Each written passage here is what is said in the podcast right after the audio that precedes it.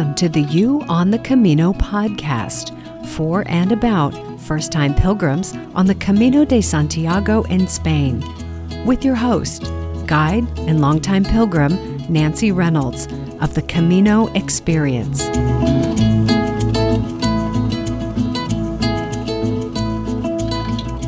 This is Nancy with the Camino Experience, and I am delighted today to be here with Grace Liao, coming to us from Queens, New York. Hi, Grace. Hi, Nancy. Thank you so much for being with me on this episode of the You on the Camino podcast. I'm super excited, and um, what a great way to start before I even start. yeah, so you're you've got a Camino walk coming up soon. Will you tell our listeners what your plans are, where you're walking, when you're starting, and how long you'll be out there? Okay, sure. So I decided that I would do the Camino de Portugues which is not the not the main route I guess that most people head towards, which is the Camino Frances. So I chose this one because I don't have enough PTO to do a longer one. And the plan is I will be flying into Porto on I'll be there by the 10th of September. And my plan is to start walking on the 12th or the 13th. And based on research, I'm giving myself 12 days to do this and I'm not sure yet if I have to build in more buffer time, but I I'm going to leave out of Porto as well, back to New York, and I my flight is on the 27th. So altogether, I'm looking at the calendar right now. It's two weeks and I think four days that from beginning to end, and to squeeze in a 12 day journey in there. Oh, wow. So you said PTO. If I remember my corporate days correctly, that's paid time off, right? yes, yes, yes. I had to make sure I had enough time off from work to be able to manage a trip like this. This is, I think, a very American discussion. Americans are somewhat limited in the amount of vacation time and now called PTO that we have to go take time off and take vacations. Is that does that feel like enough time for you? The right amount of time, not enough time? What does it feel like? I'm kind of glad that I will not be out there for a month, especially as my first time out. The idea of tackling the Camino Frances, which it looks like most people spend about a month or so, that seemed a little overwhelming. So this kind of worked out for me. Maybe the company policy, and I only have, I think, I had 18 days that I had to spare. And I thought that was a great amount of time for me to do something for myself. And as a little bit of a self confessed uh, workaholic, I don't know if I can leave work that long. I'll have too much to catch up on. So this feels like the just right amount of time for me to get a really good sense of what this experience might be like. That makes so much sense. And I, I love the thoughtfulness that you put into it. So, have you been planning this for a long time? gosh, I don't, I probably should have marked the day. I feel like with something like this, it's like you have to mark the little milestones along the way. But I probably started planning it, I want to say, month and a half ago, which was really when I made that decision that I'm going to do this. So it actually hasn't been a long time of planning. My first thought when I made this first decision was oh i'll go next year. I'll go i'll go in may. September's coming up way too fast. And and i had read about the better seasons to do the camino which would either be spring or fall. And i just thought okay well let me give myself a lot of time because i've never done this. And you know who knows what. So i first thought i would have a lot of time to plan i would do it for next year and then the more i read about it the more I looked at people's forums and feedback and watched YouTube videos, I just became so mesmerized. And my younger son said, he does say this about me often, but he certainly said it for this one. He said, Oh, that's such a cool trip. I don't think you're going to wait until next year. And sure enough, a few days later, this is back in June, I guess. Yeah, probably June. I decided, oh, maybe I can make it for the September trip. So once I made that decision and purchased the ticket, which was the first step in the planning, really, is to choose the date. That was when I knew that this was a commitment into this experience. And then from that day on, I was doing research for a purpose rather than just research for fun. So it's been about two months of planning. That does seem very fast to me. I remember, yes, I've heard so many pilgrims who have this long lead up to getting ready to go to their Camino and to hear that it's basically a two month turnaround for you. So, what has your planning and preparing process been like? The, I guess when I approach any, mm, especially travel related things or where I'm going to be doing something new and be somewhere new, uh, first of all, it's always exciting because that's part of the thrill of travel. It was just the planning part. And like I said, the first step was just that commitment piece, which is okay, which days can I do it? Is there a ticket that's going to work out? So the, um, that was a, it took a good chunk of time. I think I took multiple days to kind of figure out time and date and where to start. So uh, the ticket, and then from there, a lot of research as far as seeing what people have done and and like with anything else that a lot of people have done before you, there's tons of information. It's overwhelming. The thing that first interested me in the planning part is like, oh, what do I need to bring with me? so, gear and equipment and all that aspect, the, the packing part has been top of mind for me as far as planning that. And I've only started with the backpack that was a big purchase for me because I'm not a hiker as a hobby and I've never done any long treks. So it's, this is completely new for me. So the first purchase was a backpack and then shoes. And then now I'm just each week I kind of go down a list, which I have made, by the way. I've, I've created an Excel sheet for myself for things that I think I need and the things that I will actually plan on bringing. And I'm going down that list and doing a lot of shopping on and this is something I didn't realize fully when I first started to or when I first made this decision is that there's actually so much detail to plan as far as what you're going to bring because every piece counts. Whereas when you travel somewhere else you just throw stuff in a suitcase. So i think the equipment piece of it is very very it's taking up a big part of my bandwidth right now. I can see that yeah, and what I haven't gotten to, which I know will matter, is the actual routes and the stops and eventually booking the albergues, which I guess in my mind they, they sound like hostels or dormitories. So I haven't even gotten to that part yet. So it's mostly been gear so far and also walking, which is the training aspect that is also top of mind with planning because I want to make sure my body is somewhat ready to do this. I've definitely not walked this much before. So those are the big buckets, the the equipment, some training, and then eventually I have to get to the actually planning my day to day. It's a lot of planning, isn't it? So much. In a very short, I have one month left, I think. so looking at the calendar, I only have a month and three days. Well, it's really fun when we get so engaged and so interested in getting ready for something because I I share that love of travel and I love planning and preparing. I'm preparing for my September trip right now and it's just so much I lost 2 hours to it yesterday and I thought I should get back to work. Well, you talked about the backpack and getting that ready and choosing your items very carefully because it is different than other types of travel other types of where you just throw things in a suitcase and go. So you've done quite a lot of travel. Would you talk a little bit more about the differences that you see between all of the international travel you've done and what it looks like the Camino and how how that's going to be different?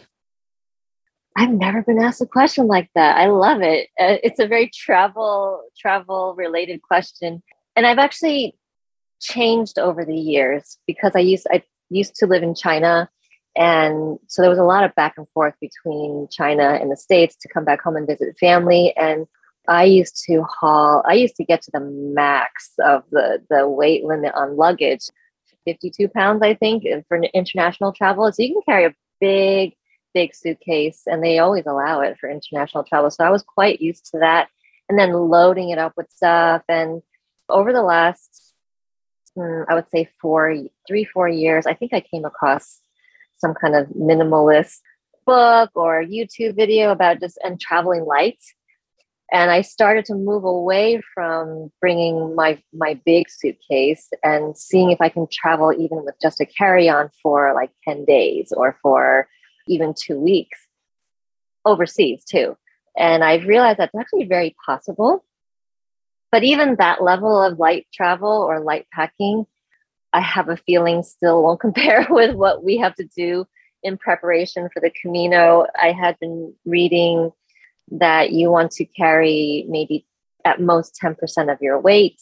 And I, will see anything from people saying, yeah, I, I, I did it with 10 pounds of weight, including backpack. Or some people are, I guess, stronger and they can do 20 pounds. So my mind with the target of staying within, let's say, 13 pounds, 12 pounds, I can't imagine it yet. But what I am doing is I'm starting to look at the ounces on things that I'm buying, which is something you just don't think about anytime you're traveling, except for if you're thinking about what's going to pass through customs, you know, bottles and liquids can't be beyond a certain amount. But now I'm my whole lens has changed, which is, oh, this selfie stick weighs, you know, like 10 ounces. Can I afford 10 ounces? I haven't actually started to mock pack yet but I'm definitely going to try it. I'm definitely going to start collecting my items and start packing them and feeling the weight of it. And I do want to travel as light as possible. So this will be a really fun challenge for me as someone who already wants to move towards light travel. It's great. It sounds like the next natural progression in your travel travel log. I think so. I, it'll be yeah, I, I see it as a whole other challenge, like a like an additional challenge to the actual walk itself is how light can I go for my first time out? I don't want to be I don't want to be like a total rookie and bring too many things. You know what? I'm going to tell you everybody brings too much stuff on their first time. And I got to the point where I just don't bother to travel light anymore. I use the luggage transport service. So I I have such great respect for people who get down to ultralight and get to that 10%. I always say 10% of my ideal body weight, you know, just to account for that extra 15 or 20 pounds. That is so funny that you you know, even as I was just saying right now, well, if I say 13 pounds, should I say 14? Because I'm probably like closer to 140 than I am 130. But it's something I definitely read about and can ask you afterwards, I guess, is about the luggage service. Because what if I do hit a day where I'm just, you know, dying and I feel like I can't go on to know that there are options that can help move these things along and also just make the trip more enjoyable I think that's the point that maybe this could be a rookie thing to do, which is, yeah, I'm gonna, I'm gonna do it, and I'm gonna do it right, whatever right means, and I'm going to go hardcore. And maybe that's not the greatest way to go into something that's so new and physically rigorous as something as this. That's a great discussion to be going on in your head. It really is because there's so much talk about the luggage transport versus carrying your own bag and what is it to be a true pilgrim? Well, some people think that in order to be a true pilgrim, you have to carry everything. And there's nothing really anywhere that says that. The Catholic Church doesn't tell you that. The Pilgrim's Office website doesn't tell you that.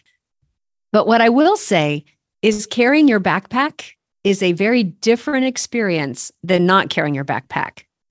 And for me, there were tremendous lessons to be learned in carrying everything I needed for the trip.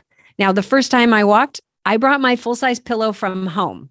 Let's talk about what not to bring.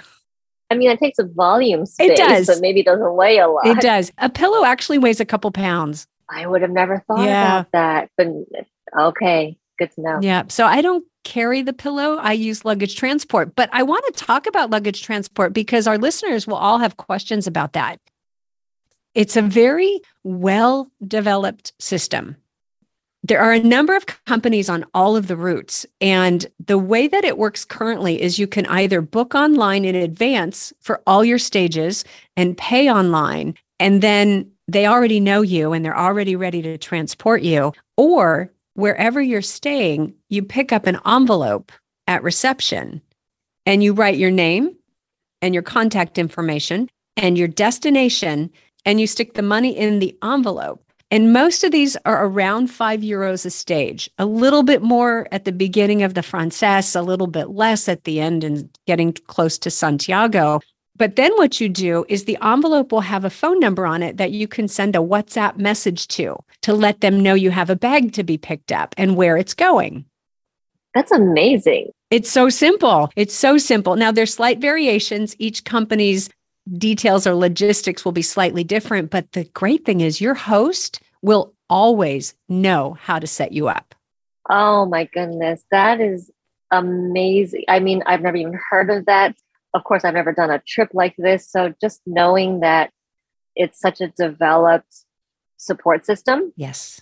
Is that is a huge benefit and advantage to and also just a reassurance going into this trip that you know what if something something needs to happen then i know that there's a system in place because so many people have done this before definitely and the one thing you want to be sure of is that you have some way to carry your water and your snacks and your phone or your guidebook. And depending on the weather a waterproof layer or an extra layer for warmth. And then everything else can get shipped. That's kind of cool. I may try that. Because I, I did think about, and this is also just based on reading other people's stories, that sometimes they, you may want to take a break from an albergue and, and then stay in a hotel and then because you're you feel dirty or you need a bath and and to know that there might be moments where if there's an option to do something that's a little bit less taxing on the body or to stay in a more comfortable environment to know that there are possibilities is really nice to know because there might be moments. There might be. Yeah. So staying in the albergues, that's your plan is to stay in uh, mostly in the albergues or the pilgrims hostels? I think so. And that's also someone going in like, okay, well, if we're going to do it, I'm going to try to do it, quote unquote, right. And I definitely see on the forums that there are, there's all manner of ways to accomplish this, but I I'm going to try. So that's my first my intention and goal is to at least give it a give it a go, and so I can can experience whatever might be uncomfortable. I heard about I think I read about possibly bed bugs, so I don't know how true that is, but if it's online, then it probably happens. But so yes, I do plan to at least stay in a few of them. That's a great question that always comes up is bed bugs. And you can conclude that if somebody mentions it, it did happen. I figured that. Yeah. And there are bed bugs along the Camino. There are bed bugs in accommodations anywhere in the world. And we always get all skittish and icky and yuck, I don't want those. The good news about bed bugs is they don't carry any disease and they don't spread any disease. They're just creepy. I don't even know if I've actually seen any bed bugs. I, I, probably have been on beds that had them. I just didn't know if I didn't happen to get bitten by one. But that's really good to know. I don't know anything about it, but as soon as you see the word bed bugs, I think we all kind of mentally freak out. We do freak out. And while they don't carry disease, they do get on you. But the statistics say that they only like one in 10 people. So you just hope you're one of the lucky nine. Oh, that's a. Those are really good statistics. The thing about bed bugs, though, is while they don't carry disease, they are creepy and they can get into your sleeping bag or into your backpack or into your clothes. What they do is they hide in the seams. And what you don't want is to take them home. So the trick is when you get home, the first thing you want to do is take everything that can go into the washer and dryer and put it in a hot washer and dryer because heat kills them and destroys the eggs. And then your backpack, what you want to do with your backpack is put it into a black trash bag, a big black trash bag, seal it up and stick it in the sun for the afternoon. And that'll kill them all. And let it just heat up. Oh. I do that before I take anything that's been in an albergue or really lately anything just to be on the safe side because I'm staying with friends lately. I stick it all in that trash bag before it goes into the house. Oh, that's wonderful. Okay, I'm definitely going to follow that. These are important. These are these little things. They're not small things, I think, if people don't realize it. so thank you. You're welcome. You're welcome. Now, you, I want to go back to your planning process. We all have superpowers, right? We've got things that we use in our lives, and you've got quite a quite a career going in education and international education. So you've got some superpowers. What superpowers have you been using to get ready for your Camino? It's a fun question. And and superpowers is definitely not the first thing I think of when I go about my day to day. But I would say going into a process like this, of course, there's there's just a very tactical aspect of things and you know prioritizing and planning and and giving our, ourselves time to prepare. All of that is gets pretty detailed but i i feel like the superpower that i have and this kind of bleeds into the work i do and just generally how i like to do things is i'm very curious. I think curiosity is pretty key to motivating one to find something or hunt something down or or figure out what the alternatives are.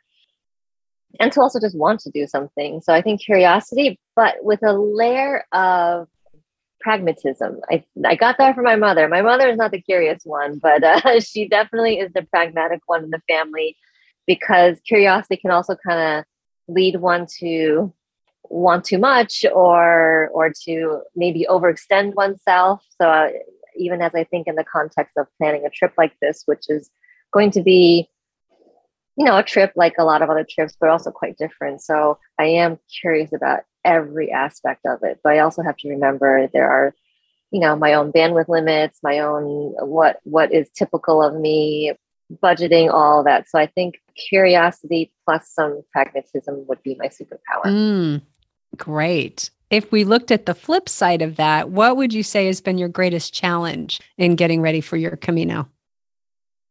I do feel like time is against me. And that's my perception of it right now. Maybe that won't be the case once I start and I'll realize, oh, I'm totally fine. I, I, I worried about things I didn't have to worry about.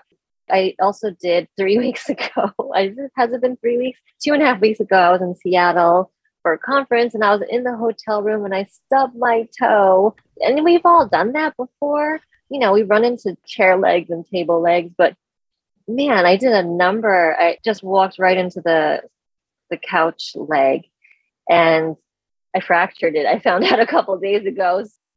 Oh, up until a couple days ago, I was very worried that this was going to be a setback.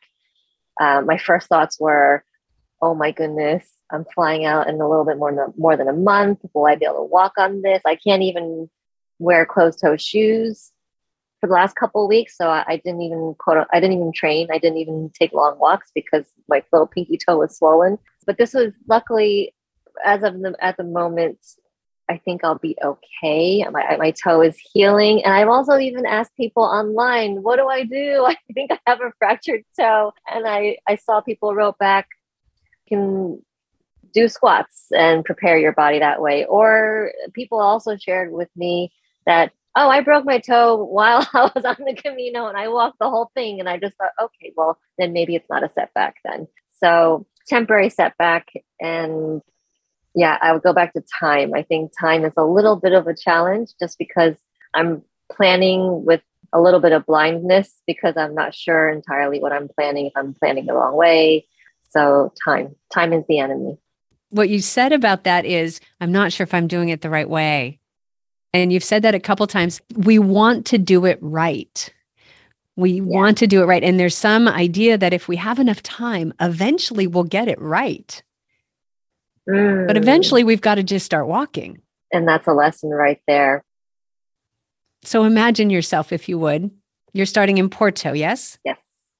Okay so let's imagine you in porto your backpack is loaded that toe is in whatever shoes that toe is in and you're looking at the trail before you, what are you thinking? What are you feeling? I'm imagining how I'm feeling, partly based on past experiences in new places. So, the first thing I'm going to want to look for, because my eyes will be all over the place, I will be looking at buildings and I'll be looking at people. I I do tend to try to take everything in, but nothing all at once because the new surroundings are so overwhelming. But as I'm walking, I'm going to want to look for that first clamshell wherever that happens to be because I see I'm seeing it so much in preparation and you know, people have tattoos of it. And so I think that's going to be a really thrilling moment to see the first sign or arrow or whatever indicator is that I'm on the Camino. And even just the idea of the fact that it's going to be all along the way is kind of mind blowing to me. I still don't quite fully wrap my head around that. But those first few moments will be, I think, looking for that, but then at the same time, smelling what the smells are. And I, I do like enjoying local life. So I, I will be paying attention to who's around me. And then I know I'm going to look lost. I'm, I'm already accepting that fact. And it'll be obvious that I'm one of the pilgrims. But luckily, so many have passed through. Probably no one's fazed by seeing someone who looks very obviously like they're trying to find something. So I'm, but I'm excited for that. I don't, I don't mind feeling a little bit lost. That doesn't bother me because I'll eventually find what I need to find. That warms my heart. The idea of seeing the scallop shell for the first time and that, wow, because you've seen photos of it online, but to be on the trail with the markers, how do you feel about following the trail markers and your ability to stay on the trail following the markers? Oh, that's a fun one to think about uh, because how we follow routes or don't follow routes is very much uh, who we are as people in real life. Are we a rule follower? Are we a go off the path kind of person? I will, I'm going to say at this point, because I haven't started that, my pragmatic mind is going to say, first time out, follow the road, look for the signs, and, and make sure you stay on route. This being my first time, that makes more sense to me is, is to go with the route. But I'm going to guess that after a day or two, or however long I feel like I'm okay, I'm comfortable, there are plenty of signs here, or everything makes sense, then I don't think I would hesitate either to go off the path a little bit and explore. But I'm usually not the one that will, I'm not the one who's going to get end up on the news, hopefully, where she went too far off the route where you know she she got eaten by bears. I don't think there are bears there, but so even if I veer off track, usually, which is fun sometimes because I may see something I want to see, I won't go too far off. So I do generally intend to stay on route for at least the first couple days. I think. I'm so relieved to hear we won't see you on the news. I don't want that to happen. Not not while I'm overseas. not for that reason anyway. Maybe some some humanitarian reason, change the world reason, but maybe not because you got lost in the woods. I don't think bears are a problem. I don't think so either. Probably not. But I have, yeah, I've never done any kind of, I've never walked more than I think a couple hours. And that's usually because of shopping or, or tourist walking. But this, just even the idea of walking multiple hours a day, consecutive days, is daunting to think about and cool because if a lot of people have done it before then clearly it's very very possible but i'm i'm very much looking forward to how that's going to feel it is definitely possible and it goes for me it takes me back to your question of time and having your fractured toe and not being able to walk so much and not going fully trained as maybe you might want to be. And then you added in something different like squats. Let's do something physical that doesn't involve my toe to keep the fitness level going. Because walking that many hours a day is physically challenging.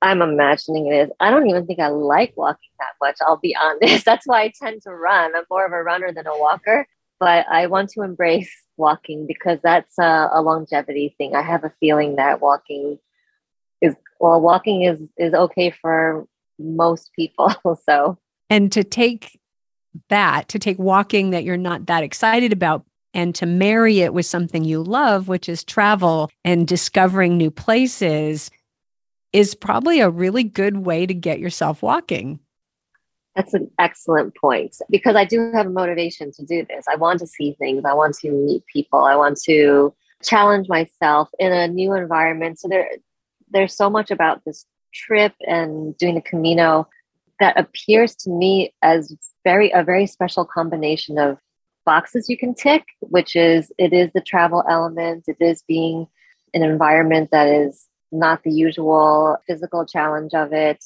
the length of it. And I don't know that anything else in the world exists quite like this in this combination. It's very unique. And it may spark a new, I'm kind of hoping it'll spark a, a love or an interest, at least in hiking and trekking, because I have a backpack now. So I hope I use it more than just for this one trip. And yeah, I'm, I'm hoping the combination of what you just said, the, the travel element plus the, the eh, attitude towards walking will change after this trip. You've got your backpack. You've got to get your money's worth out of that thing. Seriously, I don't want it to go to waste. The Camino in origin is a Catholic or a Christian pilgrimage. Does does that call to you in any way? Is there any any spiritual element about this for you? So my original interest and first kind of dive into doing this walk, it was not for religious reasons. Although I am Christian, um, I grew up. I'm actually church church born and bred, so um, um, it's definitely a part of my life, my faith. But that wasn't the reason why I chose to do this. And it was actually in my research and understanding it more that I realized that for a lot of people, it is for religious purposes. I don't know a whole lot about the Catholic Church, so and how that ties in, but even knowing that there's a like a passport to fill out a credential booklet and my understanding and I'll learn more is that for some people they they need or want that evidence that they've done this pilgrimage for religious purposes. For me it's not so much that, but I'm sure that in the process of doing this there will be a lot of self discovery, a lot of a lot of thinking, and I think I'm imagining being in the environment where there are. I'm going to walk by old cathedrals or a buildings that were built originally for religious purposes. I, I have a feeling I'm going to. I probably will be overcome and overwhelmed with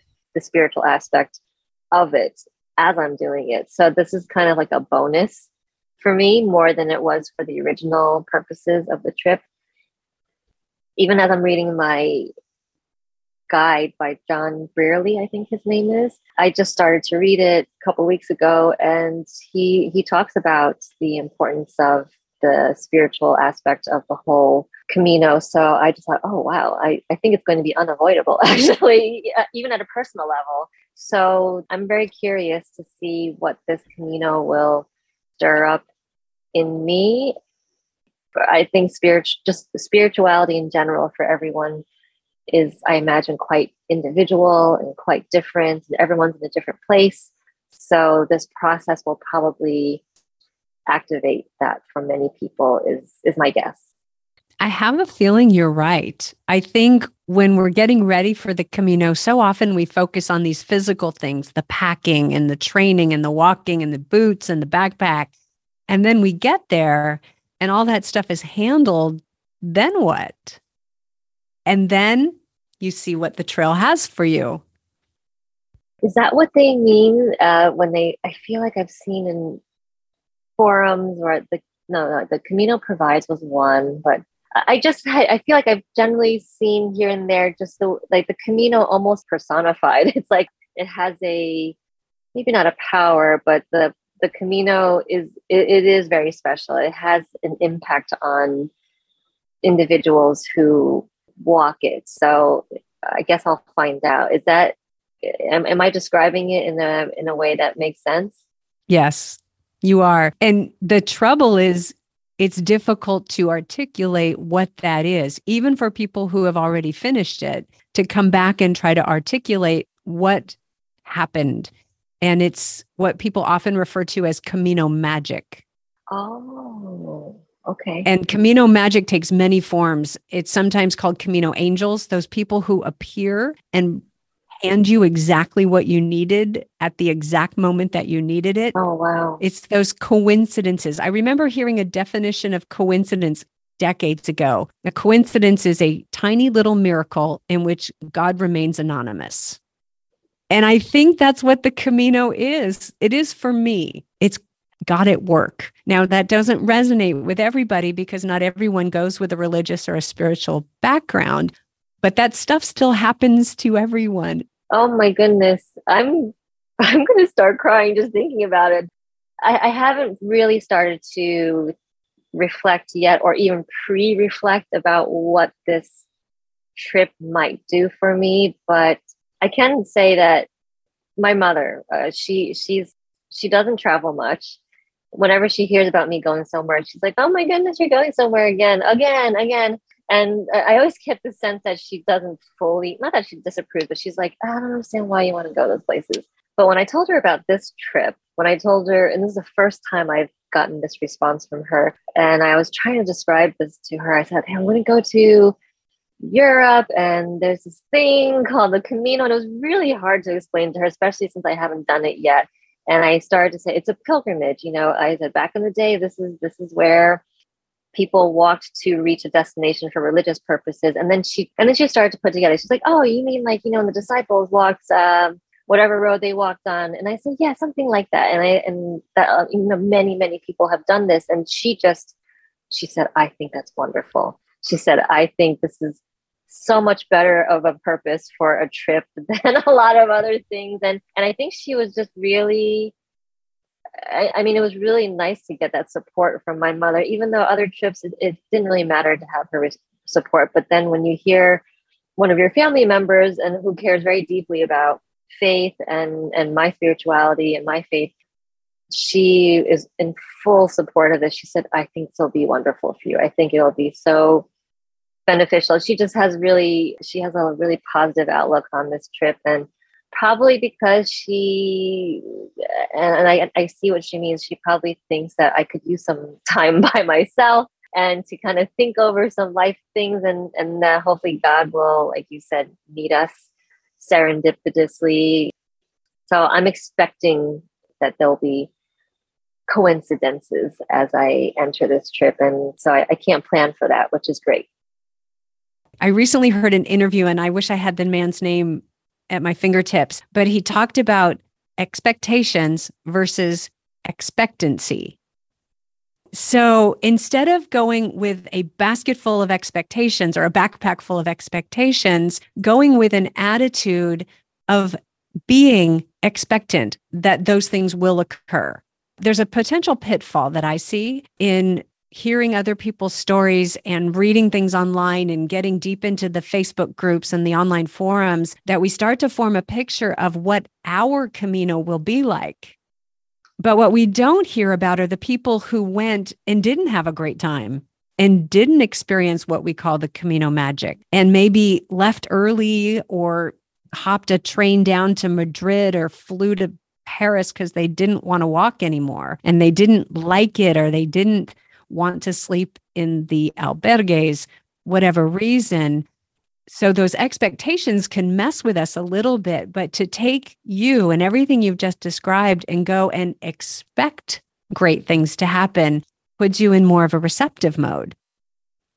I think that's a great way to to for you to reflect back what i think is possibly going to happen and to kind of leave the leave something open for a possibility is probably a good way to go about it and and, and I will think about it more in the, in the coming weeks leading up to the time. I'll probably think a lot on the plane because plane time is always the best time to just suddenly, I don't know about you, but when I sit in a plane in airport, I'm like, oh, I'm suddenly catching up on a lot of thoughts that I normally don't do day to day. That's why I love travel also.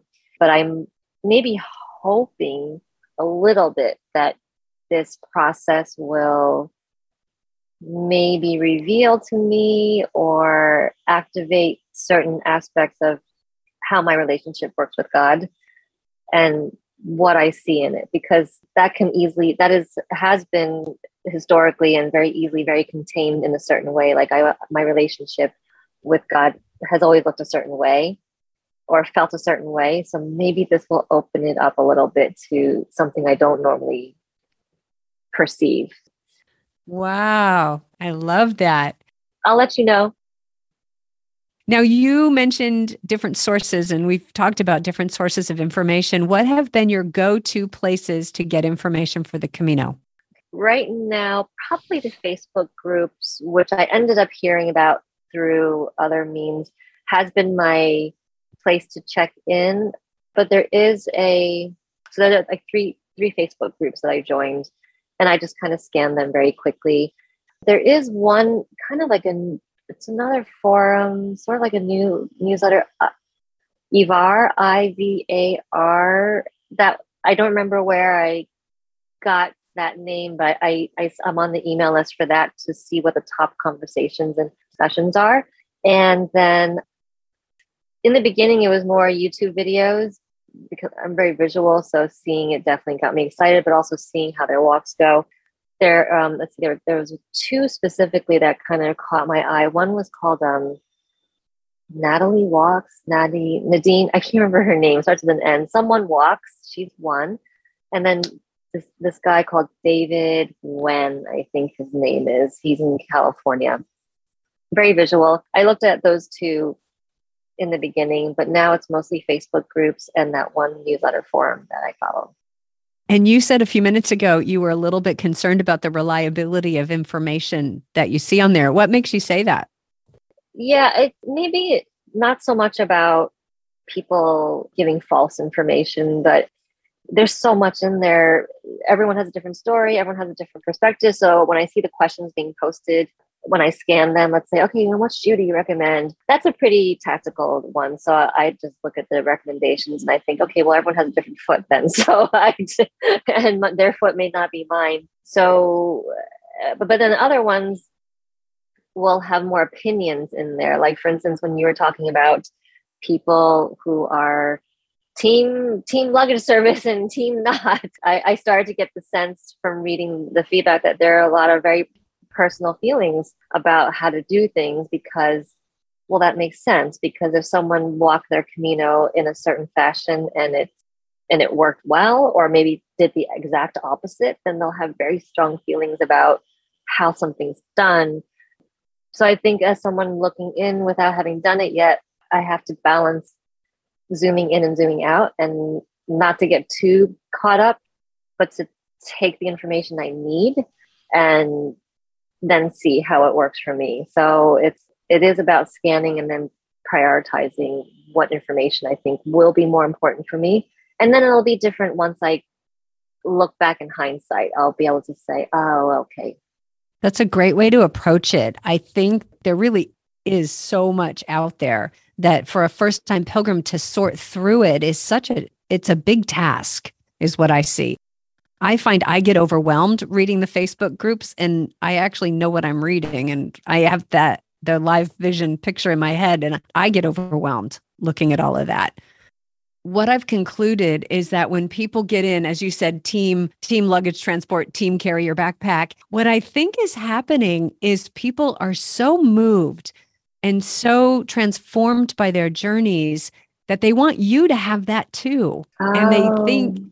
Well, I carried my backpack, so you got to carry your backpack to make this work. It's got you got to do it this way.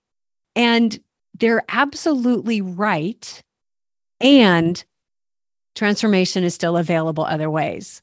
So there really is a unique experience carrying your backpack that you won't get if you have it transported but that doesn't mean you won't get a transformational experience having your backpack transported. It ah. doesn't mean you won't have a transformational experience if you don't sleep in the albergues or stay in the albergues. It's available, but you know, people staying in the albergues, they love that community. They're just hostels. You remember hostels from traveling in our 20s around the world, and they're called backpackers in some countries. They're community living and they were designed to be affordable and accessible to everyone. And that's what the Pilgrims hostels are specifically for pilgrims. So we're all on the same path and we're all on the same road and we all have that in common. And so if I've stayed at those and had a transformational experience, I want you to have that too. Mm, okay. But you can still get it sleeping in private rooms. It'll be just different.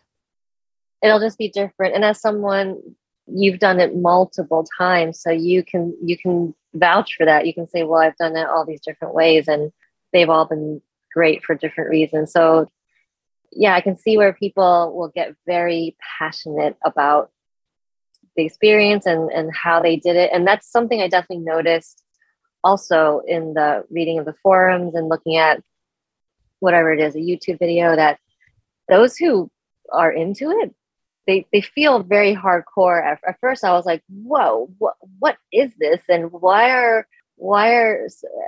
I mean, it's it's beautiful in the sense that you know, if you ask a question, someone's going to answer you. You're going to have multiple answers. It's a very generous audience. And then there was a part of me I thought, what? What is this? like, who are these people? There's a lot of zeal yes i think that's the right word for it my my my first thought i, I joked around with you earlier but i'm like is this a cult but it's not it's just people who really care and people who've had very intense experiences very individual and so the part of wanting others to experience it as well definitely comes through in whether I see it in TikTok video or I see it on YouTube or in a forum, you can just feel the generosity of information, which which signals something. It does. It really does. Well, before we wrap up, I want to ask do you have any unanswered questions that I can answer for you?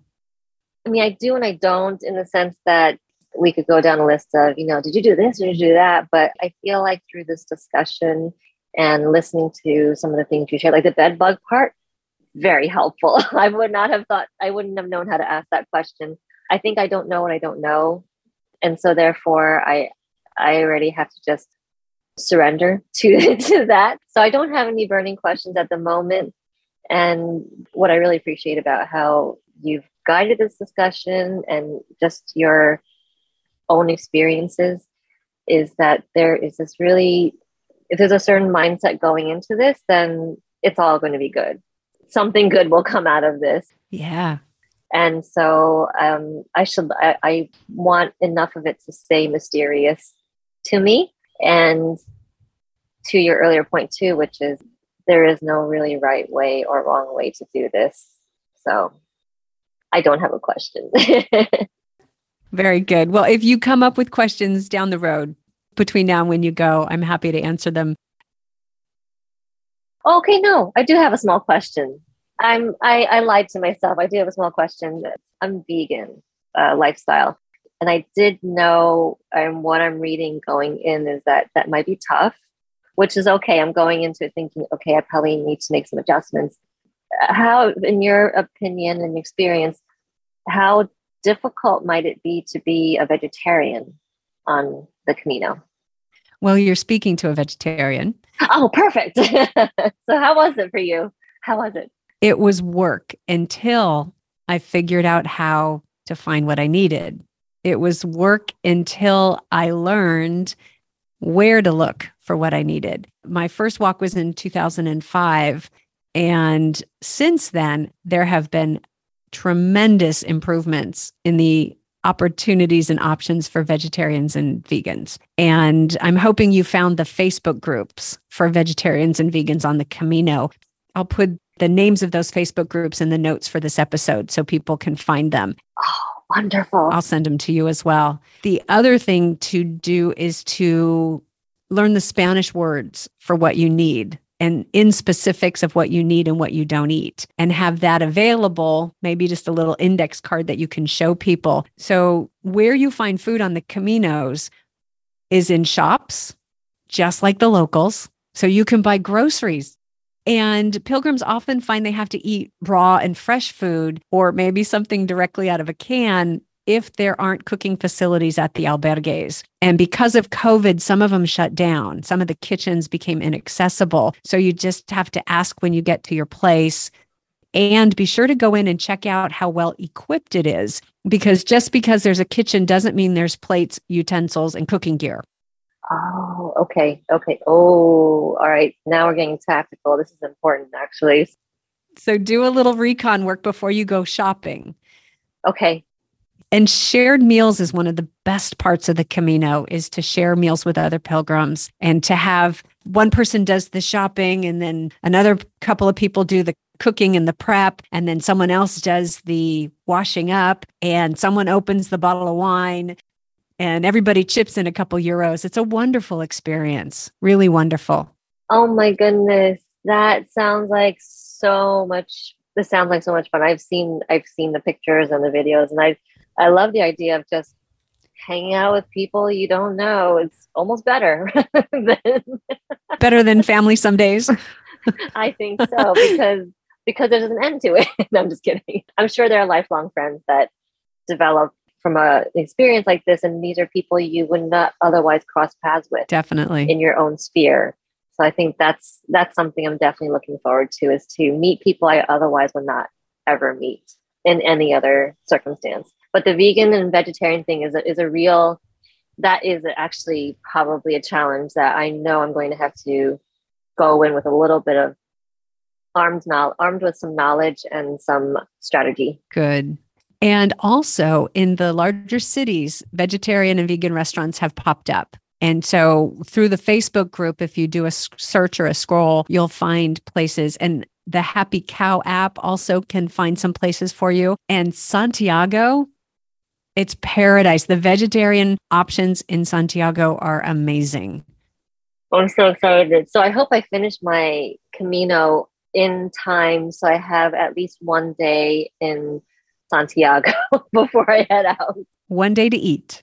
One day to eat for sure. I, I have a feeling I have a feeling the trip will go by very quickly. It's going to feel like it's over before it even begins. So it certainly could. The Camino messes with time. It seems to me that the days seem really long when you're walking because the distances seem long. And then before you know it, you can't see what you saw yesterday because it's gone. It's gone. And now you're in Santiago and then it's done. Oh my goodness. And this is is this why people go back? Because I do read about people doing multiple caminos. We could do an entire episode on why people go back.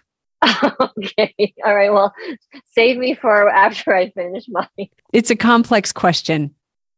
Um, people go back for different reasons. mm, People go back because they love the experience. They love the experience of being on the Camino. Right, right. And it's not something easily found elsewhere. Are there other experiences in the world? But no, not quite. There are other experiences that we make maybe could say are similar. There certainly are other pilgrimages. But I think the Camino de Santiago is a very unique experience. And again, I'll reiterate, we bring ourselves to the Camino. And so our experience is unique. If you gathered 20 people together, I would guess that maybe 15 would rave about it and five would say, You all are nuts. I can see that happening. I feel like I, I'll be one of the 15 now. I hope so. I hope you are. I met some uh, a pair of sisters this last spring on the Camino, and one was like, "Yeah, this is great. I love all this," and the other one is like, "Are we there yet? Because I'm done." And I met another woman who was walking with a small group of friends, and her friends were ahead, and they were having a great time. I said, "How are you doing?" She goes, "I'm bored." Oh no! So it's all possible. It's a lot like life. Do you think it's not? I guess I don't know if the word better is the one to use, but to do it on your own first versus people who do it with groups and families, or are they just so different no matter what? That's another episode as well. Oh, okay, okay. My okay, so my logic going into something like this is, uh, well, one, I, I I like solo travel, so I I like the experience of not having to answer to somebody else because I think it it creates a pure experience for certain things. It's just different. So um, this being my first time, I definitely want to do it myself first. And if I ever were to come back, then it would be a different experience. Maybe I'll invite my brother along or see if friends want to do it. But when it's the first time, I generally want to want to check it out first myself because doing it with a family would be very just. I don't think I would get as much out of it. but I don't know. It's really important to answer the question personally. Yeah. What's right for you? Yeah. Yeah. That's true. Yeah. And the and again, it goes back to if you do it this way, you get this experience. Mm. And if you Mm. do it this way, you get this experience. And so the people who say, no, you've got to go solo, you've got to go on your own. I think they're saying that because for them it was so transformational. Um, they want you to have that as well. yeah. They might not have an experience of walking with a small group or walking with a spouse or walking with a friend. Right. So they're really only talking about their experience. And for them, it was the best. Uh, And they want that for you. They want that for you. I had when I lead groups, I've had couples come with me who the couples are like, wow, couldn't imagine doing this without my spouse. Oh, that's true, especially as the first time to share that Yeah. with someone. So, okay, I, I think I I think I'm hearing a pattern here for sure. that it's a very uniquely transformative experience for most people, maybe not for all, and that there are there is no right. You're doing it the right way for you. We're doing the right. Yes, I'm doing the right way, for and I'm super excited. I'm all well. Okay, I'm excited. I'm excited mentally, like intellectually excited, but my body hasn't. I haven't gotten the butterflies yet. I usually don't get truly nervous excited until right before it happens. So I need a few more weeks. Probably that last week leading up to, I won't be able to sleep at night. All that stuff. But right now, I'm just like in tactical mode. I'm like, all right, what do I have to buy? You're on your way. yeah, I am. You're on your way. I really, this was really interesting process. It's like pre-journaling before I even go. I'm so glad you uh, decided to join me. I've really enjoyed talking with you and hearing what you have to say. And I'm so excited for your unique Camino experience. Very much looking forward to. I, I appreciate that you've created this space for people who are leading up to their Camino. And will you want to hear about our after? Is there like an after to? I'd love to share pictures. Well, I'm hoping that some of the pilgrims who I interview before they walk will also let me interview them after the walk. That would be really fun. I would be very down for that. I can tell you right now. And if you want to do like a group, that'd be fun too. I'm, I'm game for all all iterations. That would be great. And it, minimally, we do a Zoom call. I'm not sure it would work as a as a podcast episode because everybody will be talking at the same time because you'll be so excited. It'll be a party. It'll be like an after party. It'll be an after party. Well, Grace, thank you so much. Thank you. I really appreciate our time. And is there anything you want to say before we end? to the listeners, whoever's listening, you uh, wherever you are in your process, maybe you're still thinking about it or you're in the process of getting ready. I think it's it is so important to hear from other people because I listened for other people's feedback. I listened to podcasts. I listened to a lot of things. So this is just, I guess, an encouragement to you that if it feels right in your gut, I would say go with your gut. Don't second guess too much. And as Nancy said, and what we're learning from other people who have done uh, pilgrims, is that there's there's something for everyone in this. It sounds like, and so if you're thinking about it, don't think too long. Take the next step. I encourage you. It's great advice. Grace, thank you so much. Thanks, Nancy.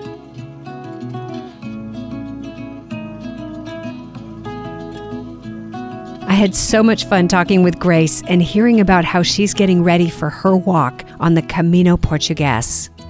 I was especially intrigued to hear that Grace isn't currently a walker or a hiker, but that she's certain this experience is exactly what she's looking for at this time in her life.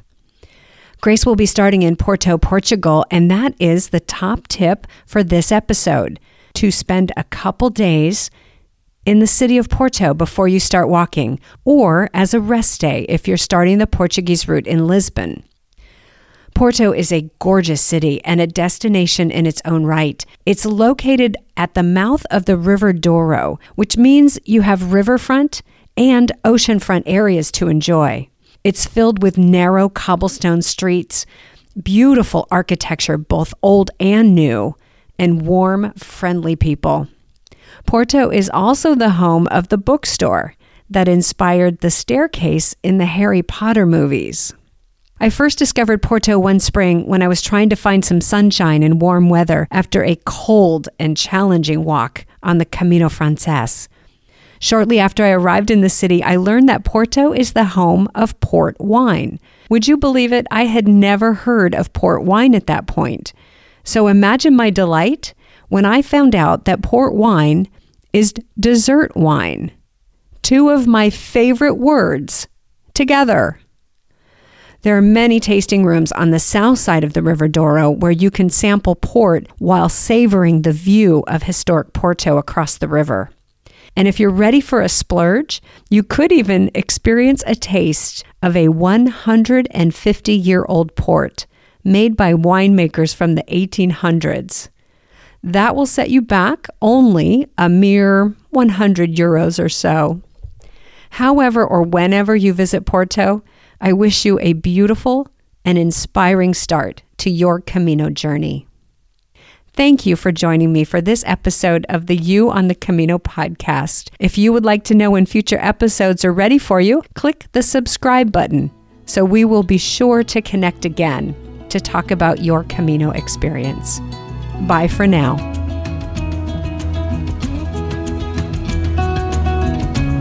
You like to share your story of getting ready to walk the Camino de Santiago and receive some personalized guidance on your planning and preparations? If you have not yet walked a Camino and would like to be a guest on this podcast, please email Nancy at thecaminoexperience.com or go to the website thecaminoexperience.com for more information.